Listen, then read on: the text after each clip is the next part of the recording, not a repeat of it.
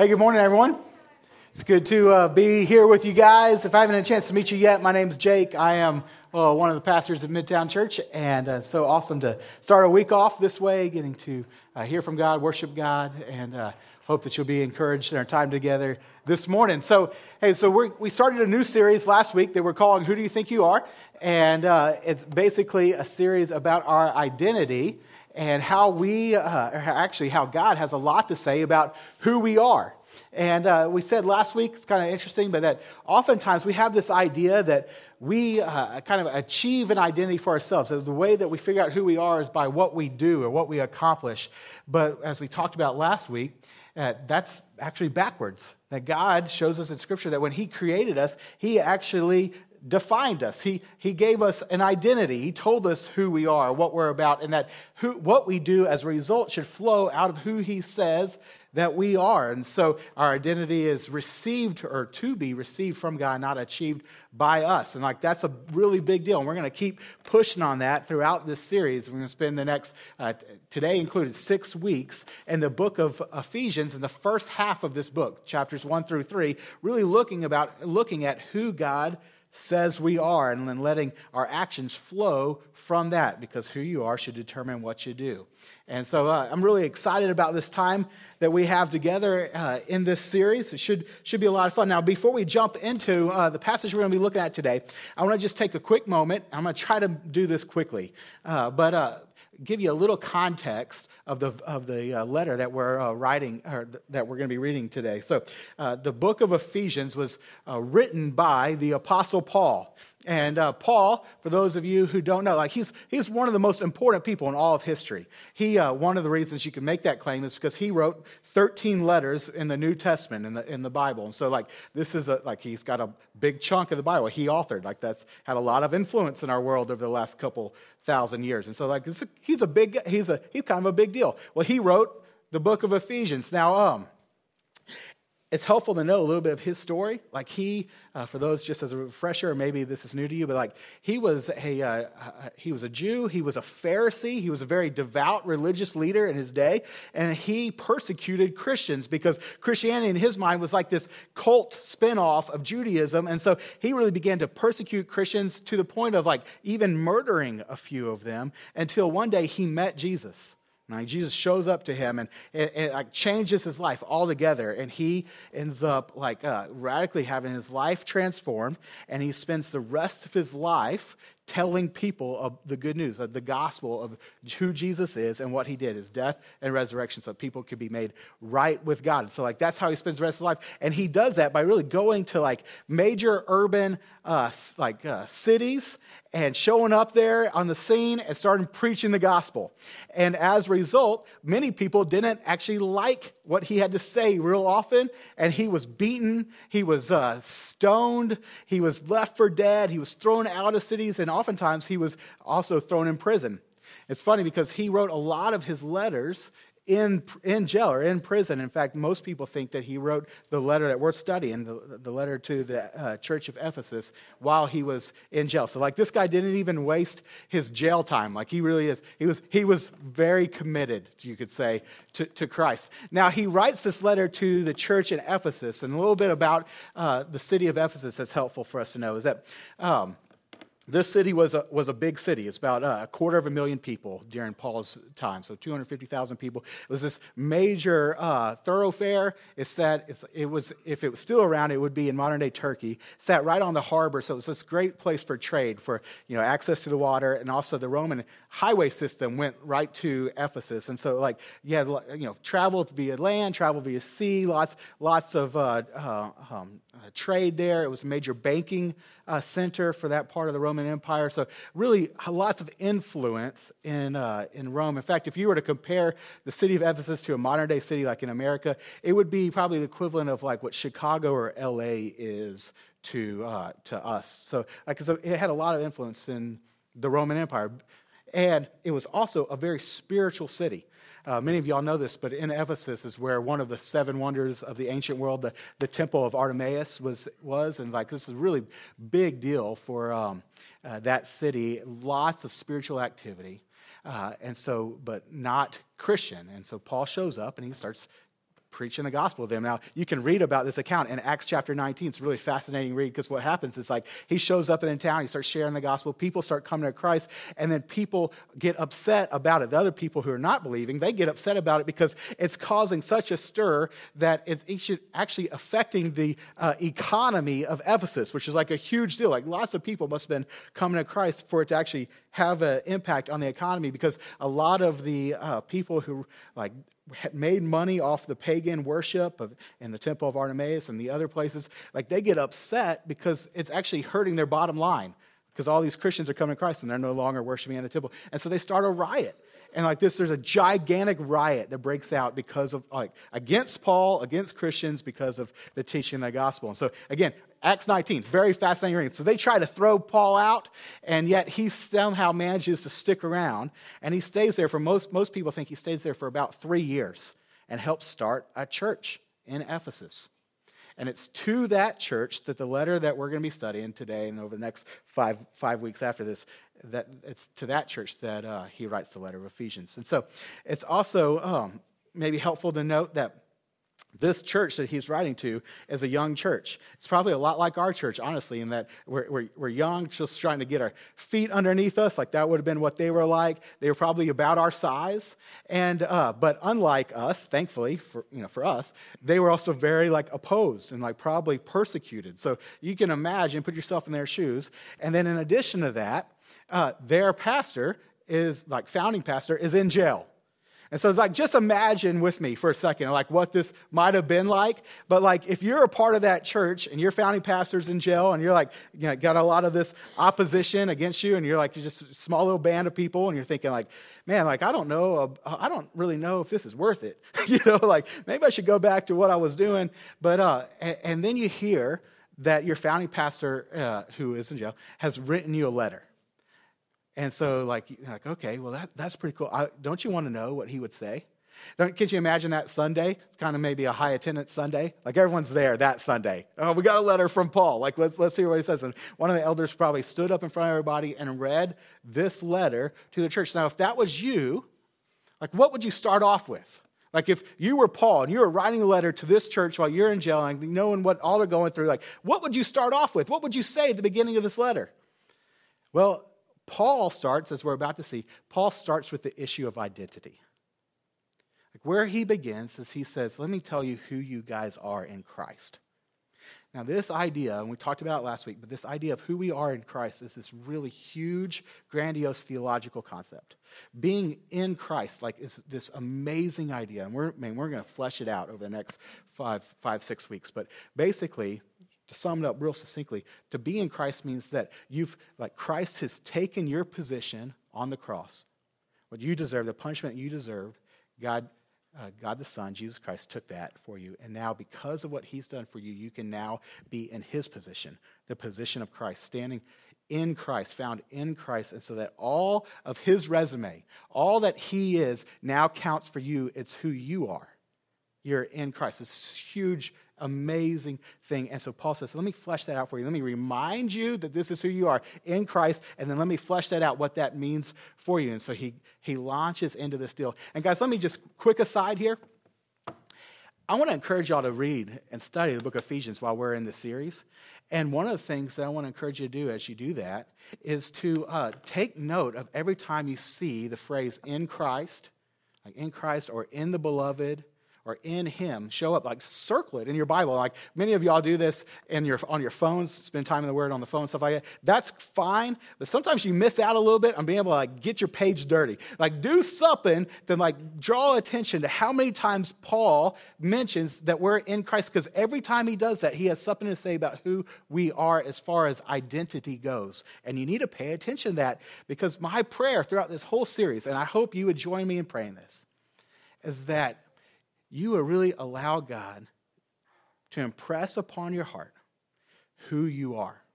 Again, our identity is not to be achieved, though that's how we think. Our identity is to be received from God.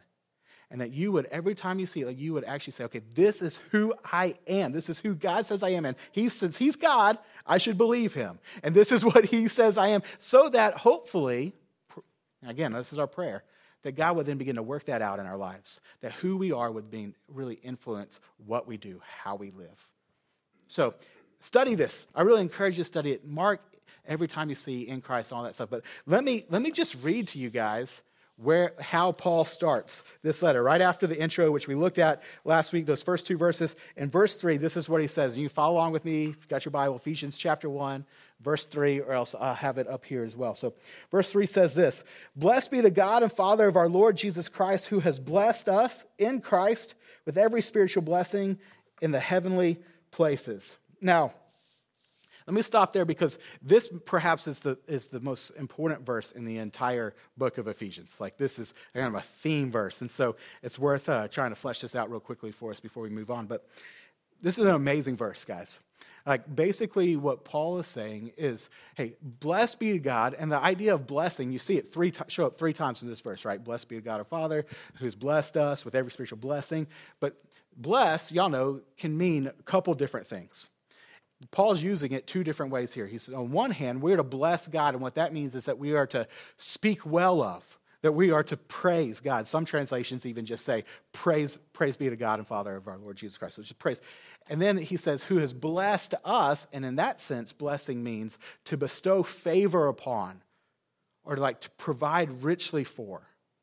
And so another way you could read this is say, like, praise be to God and Father of our Lord Jesus Christ, who has provided richly for us in Christ every spiritual blessing of the heavenly realms, which is like this unbelievable idea, an incredible concept. Like, man, I don't, I don't know about you, but like, oh, like this is hard to believe. Because if it's true, this is ridiculous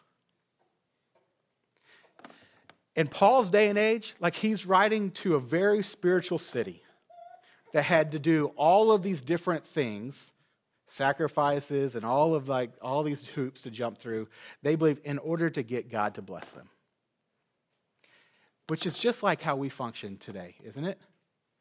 It's really i think a universal cultural idea that you have to do something in order to get god to bless you like you have to, like, uh, you know, it shows up in religion in the sense like you have to show up at church. You go to church, maybe God will bless you. You spend time with God, praying, reading the Bible, having quiet time, perhaps God will bless you. Jump through this hoop, perhaps God, God will bless you. I mean, on and on and on. And like if you suffer, then perhaps God will bless you. I mean, we have all these kind of ideas in order how to get God to bless you.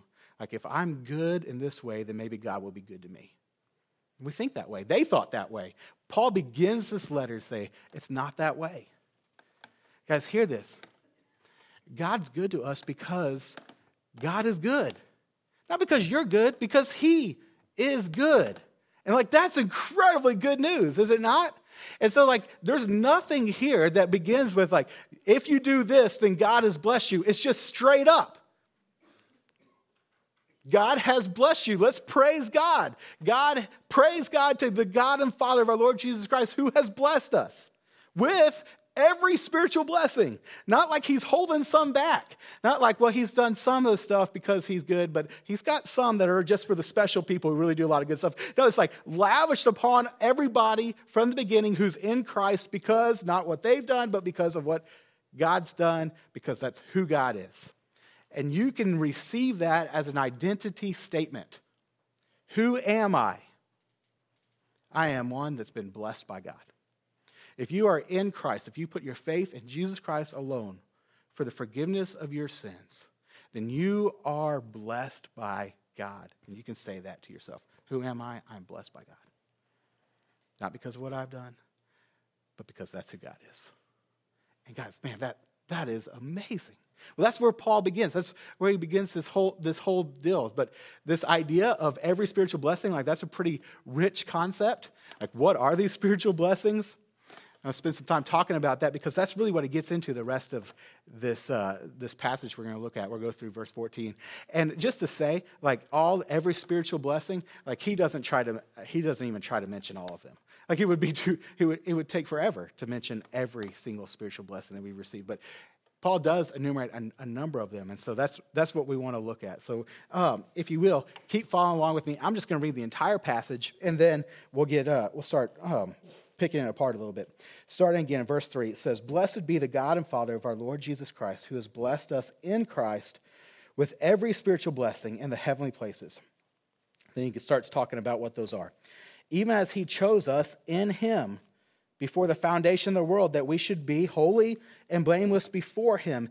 In love, he, this is God the Father, predestined us for adoption as sons through Jesus Christ, according to the purpose of his will, to the praise of his glorious grace, which he has blessed us in the beloved. In him, talking about Jesus, we have redemption through his blood, the forgiveness of our trespasses, according to the riches of his grace, which he's lavished upon us in all wisdom and insight, making known to us the mystery of his will, according to the purpose which he set forth in Christ, as a plan for the fullness of time, to unite all things in, uh, in him things in heaven and things on earth. In him, in Jesus, we have obtained an inheritance, having been predestined according to the purpose of him who works all things according to the counsel of his will, so that we who were the first to hope in Christ might be to the praise of his glory. In him, you also, when you heard the word of truth, the gospel of salvation, and believed in him, were sealed with the promised Holy Spirit. And so, again, I don't know if you're paying attention, like, starts with the Father, moves to Jesus, gets to the Holy Spirit, and the end of this thing, like, he's working through the tree. He's promised the Holy Spirit, who is the guarantee of our inheritance until we acquire possession of it to the praise of his glory. That's a mouthful, is it not? You know what's interesting? Just a little tidbit, but like when, when in the in the actual Greek, like when Paul penned this, this was actually one sentence. Like this is a, a very ridiculous compound sentence in, in the Greek. 202 words. The thing that really holds it all together is the idea that we're blessed in God. And Paul uh, begins it and ends it with saying, in, in light of how God has blessed us, let us bless, let us praise God to the praise of his glorious grace, to the praise of his glory. Like that's what all ties together. But what does it mean? If I was to sum it up, in just a simple way, what all this means, guys, and again, this is another identity statement. What this means is that I am His. You are His. We are God's. Like, this is what that means. And it is an amazing statement. You think, how in the world could that be that? How in the world could that be true? How is it that I could be God's? Well, like he lists like five different things, and I want to try to look at them, and we might have to blow through these. They all should be a sermon series in and of itself, but the, uh, it's the, through what God has done for us God the Father, God the Son, God the Holy Spirit that has enabled us to be God's. The first thing that we see is, is, is in verse 4.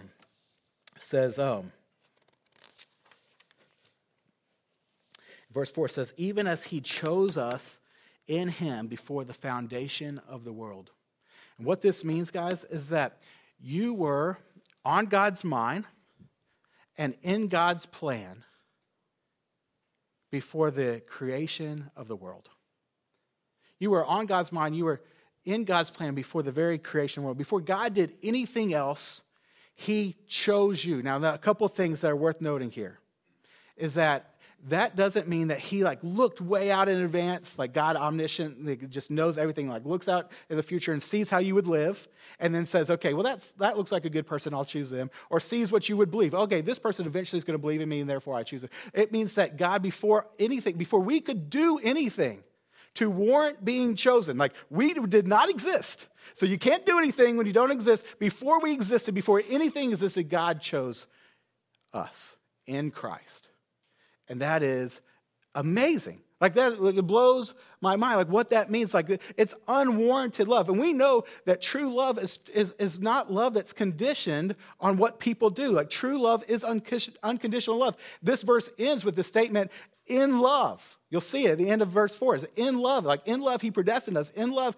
he chose us. This is done out of God's love for us, not conditioned on what we do for him just because he loves us. And thank God it is because we didn't do anything to deserve it.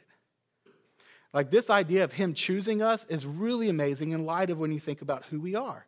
Like we talked about this last week, God created us to be his image bearers. He made us in his likeness so that people could get an idea of what he's like, his character, and how we live. And yet, you look at how we live and you just have to see, like, we have dragged God's reputation through the mud. We have slandered his good name by how we live. We have distorted the image of God. We do not deserve to be chosen by God. We deserve, and this isn't fun to talk about, but it's true, like we deserve severe, eternal punishment, separation from God. Guys, we deserve hell. And yet, God chose us in love? How ridiculous is that? Many of us, unless you're like a superstar when you were a kid, many of us know the idea, have that feeling of what, is, what it is to be chosen last. I, like what, uh, how Garrison Keillor says. He's an author. He, he says it this way He says, The captains are down to the last begrudging choices. slow kid for catcher, someone to stick out in right field where no one hits it. They choose some of us two at a time, like, hey, you, you and you, because it really doesn't make any difference. Then the remaining kids, the scrubs, the excess, they deal for us as handicaps. You know, I'll take him, but you got to take him, they say. Sometimes I go as high as six, but usually lower. But just once, I'd like to be picked first. To hear someone say, I want him, I want him, the skinny kid with the glasses and the black shoes. I want him. Come on, you're with me. But I've never been chosen with much enthusiasm. Friends, hear this. You were a first pick. Like, I'm not trying to be cheesy here. Like, God chose you before the creation of the world, before the foundation of, of anything, like before anything, before He said, Let there be light, God chose you. It's not like you were, and it's not just like you were chosen by some kid in the playground. You're chosen by Creator God. Guys, this is what this means. And I, man, I pray that you would believe this. This is what this means. If you put your faith in Christ, forgiveness of your sins, if you are in Christ, and this is what you can know without a shadow of a doubt, man, I pray you would embrace this. This is what it means God wanted you. God wanted you. God chose you. In love, He chose you because He wanted you. Now, you believe that? That's incredible.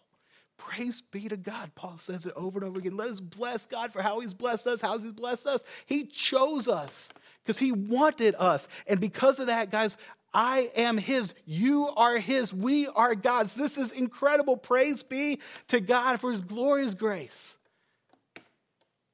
In addition, He moves on. He says, uh, that God not only chose us, but He chose us for a purpose to be holy and blameless in, in His sight. Verse 4 says this Even as He chose us in Him before the foundation world, that we should be holy and blameless before God, before Him. Now, how is this possible? Because, like, I don't know about you, but like, I don't, I don't really feel holy and blameless before God real often. I don't, you know, I, I don't want to speak for you, but like, I'm, I'm not usually feeling super confident in that. So, like, what in the world is he talking about here? Well, like, this gets back into this huge, you know, like I said, grandiose theological concept of being in Christ. That when we are, when we put our faith in Christ alone for freedoms of sins, like we are, we are placed in Christ that we take his position because he took our position. And that you therefore get his resume. Like we like everything that Christ has done now counts for you. And so you are now holy and blameless where he took our blame and he took our sin. And guys, this is this is a really big deal. Like I, I want to try to help you get this a little bit more. Like, because here's the thing: either we don't believe this, or we try to like uh, dilute it a little bit. You see, we oftentimes what we'll think is like, well, I'm not really holy and blameless before God, but maybe this is true that I, if I'm in Christ, then maybe it, it kind of pulls like we're kind of pulling like a Jedi mind trick on God. Like we're not really holy and blameless, but maybe if we use, you know, the invisibility cloak of Jesus over us, that he can't see how sinful and blameworthy I really am. Which, by the way, like, is that not also? I just used a Star Wars and a Harry Potter analogy to make a point about, you know, the gospel. But, uh, anyways, move on. So, like, that, but that's not how it is, right? Like, we don't, like, guys, if you think that way, don't think that way. That's not what God is saying. What he is saying is that when you have been placed in Christ, Christ doesn't just cover your sin, though he does, but he actually makes you into a new person. That the old is gone, that the new has come, as Paul says in 2 Corinthians 5 17. Like, we are new. We're a new identity. We're new people. And these people can be before God holy and blameless. You're a holy and blameless one in Christ, that's your identity. And that's amazing. We talked about it last week. Like, that's why he would refer to the church in Ephesus as saints, as saints. Like, why in the world would he call them the saints? Because in Christ they're saints. That's their identity. That's their position. They have this positional holiness. It's incredible. You have this positional holiness in Christ. It's incredible. And here's what this means, just on a practical level. What it means, guys, is that when you're tempted to sin, you need to not give in. See, when you give your when you have your identity, it's that it's like I'm a sinner. That's who I am. That our identity is to drive what we do. And if you think that you're a sinner and you're faced with temptation, you're going to say, "Well, I guess I'm going to do this because that's who I am. I'm a sinner." Guys, no. No, that's not who you are. Tell yourself, no, I, I am going to not do this, not because I'm going to try real hard. I'm going to find this power with, like, within my flesh to not do this, but no, because that's not who I am any longer. I don't have to go back to my old ways because in Christ I am holy and blameless. I'm a saint. And so I have the ability by the power of God, by the grace of God, to say no to my former ways and walk in holiness. Because in Christ, I'm positionally holy. I can live a holy life. Let your identity in Christ drive your behavior.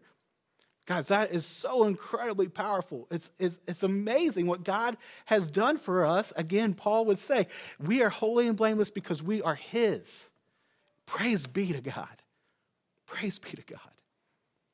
He goes on, he finishes this verse by saying, again, in love. And begins verse 5 by saying, In love, he predestined us. Again, this is all done out of God's incredible love for us. You're his because he loves you.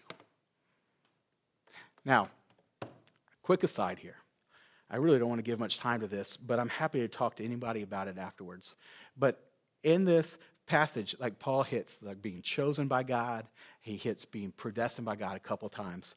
And so, like, it's worth at least noting that uh, Paul's point in talking about being chosen and being predestined is to help you, if you're in Christ, to see how incredible it is that God wanted you, that he loved you, that you were on his mind in his plan before time, like all this stuff. Like it's a, for Paul, this is incredible reason to praise God. But oftentimes when we hear that kind of stuff, it raises a lot of questions in our mind. Like, if cho- God chose me, then like, does that mean like, huh, did, did he? Did, is there others that he didn't choose? And like, it's real specific. Like, did he not choose my dad, or did he not choose my friend, or how do I even know he really chose me? And like, you can just go down that rabbit hole of all of those questions. And guys, I just want to urge you not to. That's not why Paul wrote this. This is to be affirming in our, in our assurance of how incredible God's love is for us and we're to turn it, turn it to praise for God. However, let me just try to, in a real broad stroke, ease your fears on this stuff. Let me, let me just say, real practically, if you've put your faith in Jesus Christ alone for the forgiveness of your sins, you believe he died and rose again for you, then that means, just by the sheer fact that you believe that, that God chose you. And he did not choose you because you believe that, he chose you, and that's why you believe that. Okay? But if you believe that, you can know you're chosen. And if you think, well, what about my dad who doesn't believe that, or my friend or, or family member who doesn't believe that? What about that? Does that mean God didn't choose them? Let me just say this if they're alive, then we don't know. And so share the gospel with them. Share the gospel with them over and over in as many ways as you can and get other people to do it and love them enough to share the gospel with them because if they believe it, it means God chose them. And so share the gospel with them and pray for them. So, again, we could talk more about this because I just don't want you to, to be left in this spiral of like, oh, what does this mean? All this stuff, and miss out on the glorious fact that this means that God really loved you and wanted you. And that should then raise in us this incredible praise for God, as it does with Paul in this passage. Praise be to God. Bless the God and Father of our Lord Jesus Christ. This is one of the incredible spiritual blessings that He's given us in Jesus. It's amazing. Then he goes into the next thing. And like, this is my favorite thing of it all. And man, I could talk about this all day, and I might, so you're in trouble. But um, like he, he says this one, he says that uh, this next uh, verse 5 In love, he predestined us for adoption as sons through Jesus Christ according to the purpose of his will, to the praise of his glorious grace, with which he has blessed us in the beloved. Like, did you catch that? What did he do? He chose, he, he predestined us for what? Not just for salvation. Salvation is amazing. Salvation is incredible. But guys, you can save somebody and not enter into a relationship with them. But God does not just save us, but He then adopts us into His family. Man, I love this. Like, this is incredible. And, and, and like, I know personally, I feel I really have grown in my love for this because Krista and I, as many of y'all know, like my wife and I, we adopted uh, our son Enoch and like through that adoption like time with like through that adoption process like i feel like god just taught me so much about how much he loves me loves you guys. If you're in christ like you can know like he's adopted you. But it's so awesome. Like just real real short i, I could talk about this again for a while. But um like with e um our adoption journey it took like 20 months almost two years. And for um 18 months of that 20 months we did not know who we were adopting we didn't, like we, we had not we, we knew he was going to be five years old or younger. We knew he was going to be a boy, and eventually through that process we we we landed on adopting from Uganda, and so we knew he would be from Uganda. That's all. That's all we knew. So we started calling him Baby U. For many of y'all walked with us through that. We all referred to, to him as Baby U because you know you have to have a name. So we Baby U. So through this process, guys, and it's hard to explain. You just have to trust me. But like Krista and I, and even our son Camp, fell in love with baby U. And yet we like we had never we like we had no picture to go with him. We had no, we had no idea who he was, and yet we loved him, and we ached for him. And at dinner, it was as if there was a, ta- a seat at the table that was unoccupied that should have been occupied. Like we were missing someone from our family. Like we loved this little boy that we had never met. And because we had never met him, he had never done anything to warrant our love, right? Like he, we, we just loved him because we loved him. And it was in that that God was opening my eyes to see like how incredible it is uh, his love for us that is completely unconditional. He does not love us because we do something for him. He loves us because he loves us. And like we got to sense that with E, with baby U. Then finally one day in August, we get this email from our adoption agency. And they call us. So they call Chris ahead of time and says, hey, we're sending the email. It's going to have a picture of your, of your boy. So she, she uh, calls me right away and says, okay, they're sending an email. Don't look at it. They, Krista and Camp are at a park. She's like, we're coming to your office. We want, like, let's, let's look at it together. So they show up in my office. Like, I'm dying to open this thing up before they get there. But show up in the office. I haven't opened it up. We sit, Camp sit in my lap. Krista's sitting right next to me. Click on, click on the attachment. Here comes first picture every time we laid eyes on Enoch. And it's like, that's the one. That's our son. And I, I, wish you could have been there. Like, this was one of the best moments of my life. But, like, Enoch, uh, uh, Camp sees this, and I say to Camp, hey, Camp, that's baby U. That's your brother. And I kid you not, what he says is, he says, that's baby U. I love him. I love him. My little two and a half year old son. And we all felt that way. Soon after we left, we, we headed to Uganda to go get E. We, had, we go through the legal system. He becomes, he becomes uh, legally our son. Relationally, that had already be, begun to happen. He was a box. he is my son. I love him not because of what he's done, I love him because I love him. And yet, God, I, eh, guys, I'm I like my love is incomplete. It's so imperfect compared to God's love for us. Because that's that is so much more is how God feels about you and why He has adopted you into His family. You are a child of God. That is incredible spiritual blessing, is it not? And guys, I know that there are many of you in this room that walk around wondering, does God really love me? Some of you don't even aren't really even sure if God even likes you most of the time. You think that he just tolerates you. Or that maybe he's just out to use you for his purposes, but you're not anything more than an instrument in his hand. And guys, you will never fully grasp how God feels about you until you understand what kind of love he has for you. See, his love for you is not a general love. Yes, God so loved the world that he sent his only son. But, guys, that's a general love, and that's an amazing love. It's an undeserved love, and yet the love that God has for you is way more specific and amazing than that. God has the love for you that a good dad, a perfect dad, has for his son. Don't miss that. God has the kind of love that God has for you is the love of a good dad, a perfect dad has for his son. Like when Camp, my oldest, was born, it was un- unlike anything I've ever experienced. And as I'm holding him in my arms, like I couldn't, I can't, I still can't to this day express what kind of love I had for him. Again, love that he didn't deserve. Only thing that he had done at that time was go to the restroom and cry a lot. But I like have this incredible love for him. That love that just like again can't express, but the best way I know how to put it, and I've heard another guy say it this way, and I like I love it, latch onto it because it really does a great job. Like to say, it physically hurt how much I loved him. Guys, you are the sons and daughters of God if you put your faith in Christ. You're in Christ, you've been adopted by God. And the Father loves you with that kind of love. But even more so, even better. That's the kind of love that He has for you because you're His son, because you're His daughter. It's incredible. Praise be to God. Blessed be the God of the Father.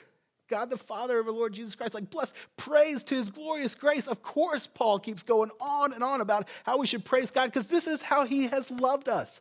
This is what he has done for us. And, guys, just to talk about adoption, like some of the ramifications of adoption, you could go on and on about what this means for us, but just to hit two real quick, like, one, that it means that we have the acceptance with the, of the Father. Like, we have access to the Father. Like, if you think about this, like, if your dad is the President of the United States, like, every, like, you could, no one could just walk up to see the president. You have to have an appointment, and only specific people even get an appointment. And if anyone ever runs towards the president, they get shot, right?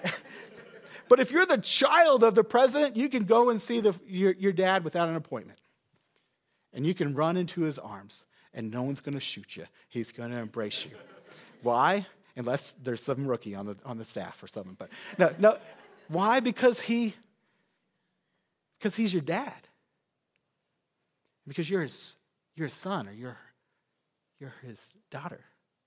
Guys, that's how we that's what we have. We're adopted. We have access to the Father because of Christ, because we've adopted into his family. You can call him dad. You can call him father because that's what he is. In fact, he wants you to relate to him in that way. Guys, hear this. You have a father, and his name is God and he loves you. You have a father, and his name is God, and he listens to you because he loves you. You have a father, and his name is God, and he provides for you because he loves you. It's amazing. The other thing that this means, guys, not only do you have access, but you also have an inheritance. And some of us might read this and think, oh, okay, it's kind of unfortunate Paul just says that we have adoption as sons. Because let me just point out, like, this is completely opposite. Like, this is not sexism on Paul's part. It, it, it's actually breaking all gender roles here. Because this is, in that day and age, all inheritance, all blessing, all of that stuff always flowed down the male line. Sons are the ones who get an inheritance. But here's, here's this Paul is saying that in our adoption, the adoptions as sons, he's including male and female in that adoption. He's saying the adoption that we have is like that of being adopted in as a son, which means we all, male and female, men and women, will receive an inheritance. The same inheritance later on, we're told in Romans, as, as Christ, that we're co heirs with Christ. We're told, and Jesus says in the, uh, para, in the uh, Sermon on the Mount, like Beatitudes, like we will inherit the earth. Like whatever that means, but like this is this incredible inheritance that we have because we are the sons and daughters of our God. We receive this inheritance. Like, again, it's amazing. Verse 11, he says it this way. Um, I guess I could just look at the Bible. But in him we have obtained an inheritance, having been predestined according to the purpose of him who works all things according to the counsel of his will. This is incredible. Praise be to God for this. This is, this is what we get. We're his because we are his. You are his. You are God's. You're his child. God wanted you. In addition, guys, just to blow through these last things, and like again, they all deserve so much more time to be spent on them, but like we're also redeemed. In, in fact, in verse 7, it says, he says it this way He says, In him we have redemption through his blood, the forgiveness of our trespasses according to the riches of his grace, which he has lavished upon us in all wisdom and insight, making known to us the mystery of his will according to his purpose, which he set forth in Christ as a plan for the fullness of time to unite all things in him, things in heaven and things on earth. And guys, this is what this means it means that we didn't force God's hand. That when we sinned, God didn't begrudgingly set this stuff in motion. It means that this was his plan. He was always intending to lavish his grace upon us. That this is what he loves, loves to do for us because he loves us because it's who he is. And when he talks about this idea of redemption, like that idea is so rich. It, it, means so much more than usually what we think it to mean, and though what we think it to mean is still amazing. Usually, when we see the word redemption, we just think that it means that Jesus paid our debt. And it does mean that. The debt that we owe to God, He paid it. But literally, the idea of redemption carries with it the concept of being ransomed. And so it's not just that our debt was paid, but it also means that we were set free, that we were liberated, that we were captives to sin. And now our debt's been paid, and now we're no longer captives to sin. We have been set free. And guys, what that means practically is that whatever has enslaved you, be it drugs or alcohol or food or selfishness or whatever sin or who, whomever has enslaved you. As by the power of God, what He has accomplished on the cross, the forgiveness of our trespasses, we have been liberated from that, and you can walk away from it. It no longer is your master. Righteousness has become our master. We have been made holy because of what Jesus has done. He's ransomed us, He's set us free. And it's, it's incredible. How has that been? How has that happened? It's happened because of what Christ has done for us, because we, and now as a result, we are His. We are His. Praise our God. The last thing that he says. It's sort of the fifth blessing here. It's found in verses 13 and 14. Let me read it. It says, In him you also, when you heard the word of truth, the gospel of your salvation, and believed in him, were sealed with the promised Holy Spirit, who is the guarantee of our inheritance until we acquire possession of it to the praise of his glory. And what this means, guys, is that you have been sealed, you have been made secure in Christ. That God has given us the Holy Spirit, that this is his seal on us, that we are his. That in Paul's day and age, people would put a seal on belongings, let people know this is theirs. Well, that's what God has done, Paul is saying. He's done that with us by giving us the Holy Spirit. We are marked in God, by God, that we are God's forever and ever. Amen. It's never going away. And guys, let me just put this real, real, real uh, clearly, this means you can't lose your salvation. This means you can't lose your salvation. The, uh, it says that um, He is our guarantee of our inheritance. The Holy Spirit is our guarantee. Like it's, it's a done deal by God.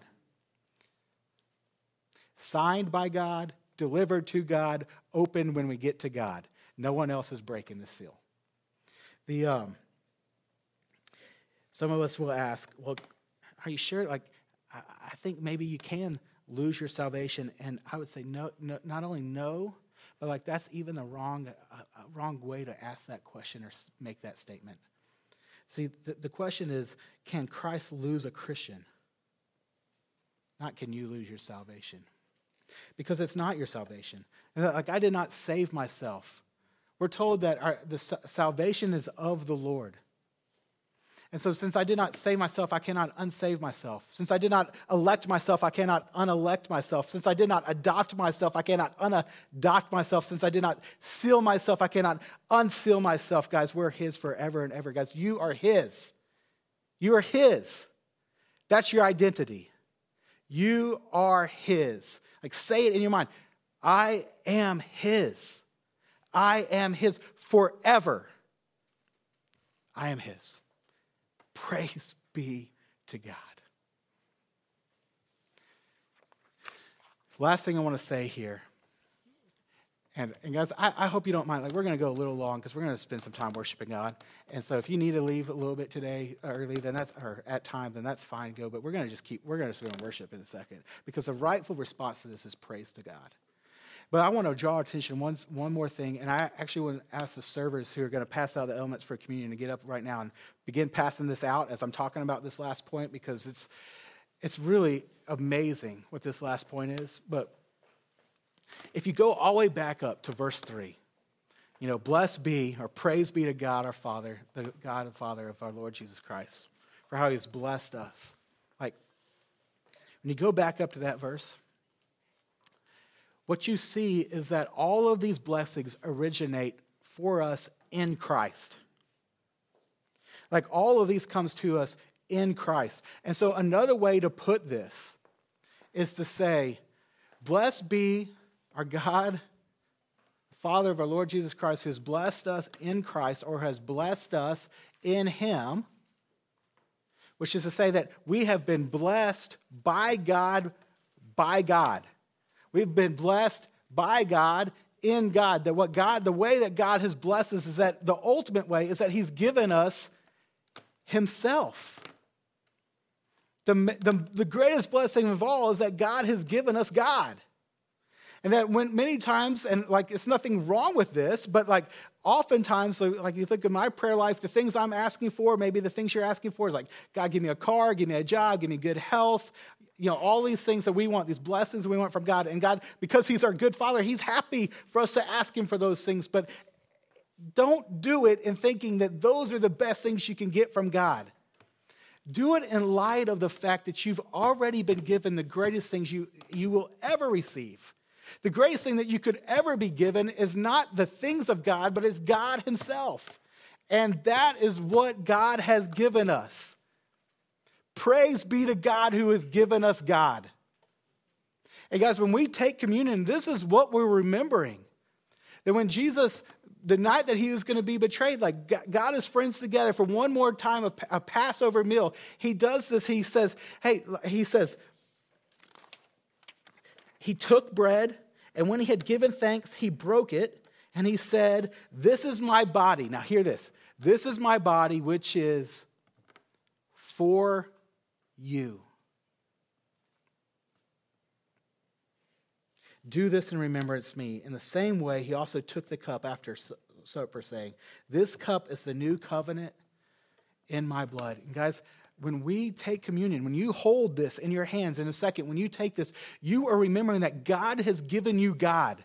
That Jesus said, This is representative of my body broken for you, which is for you, my blood spilled out for you, so that you can have a new relationship with God, that God would relate to you not on what you've done, but what God has done for you. The fact that you are in Christ. This is amazing. By the breaking of his body, by the spilling of his blood, God has given us God.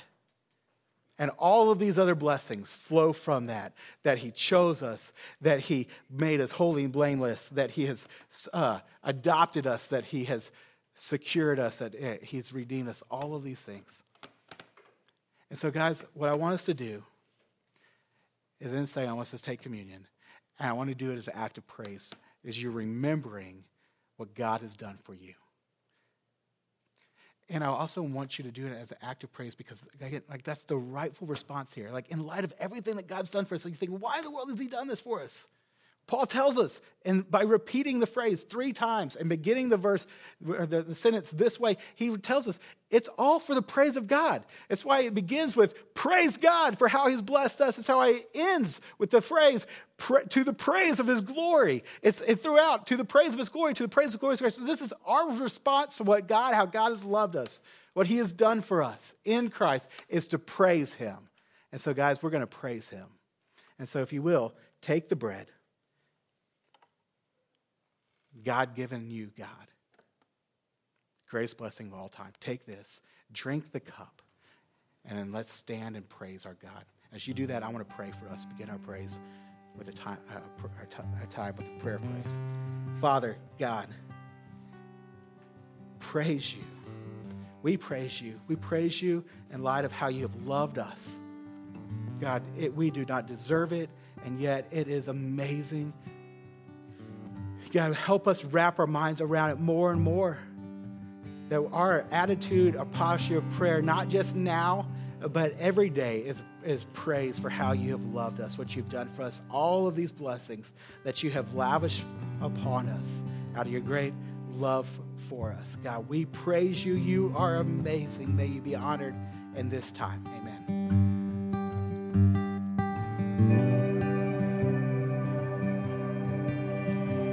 As you guys take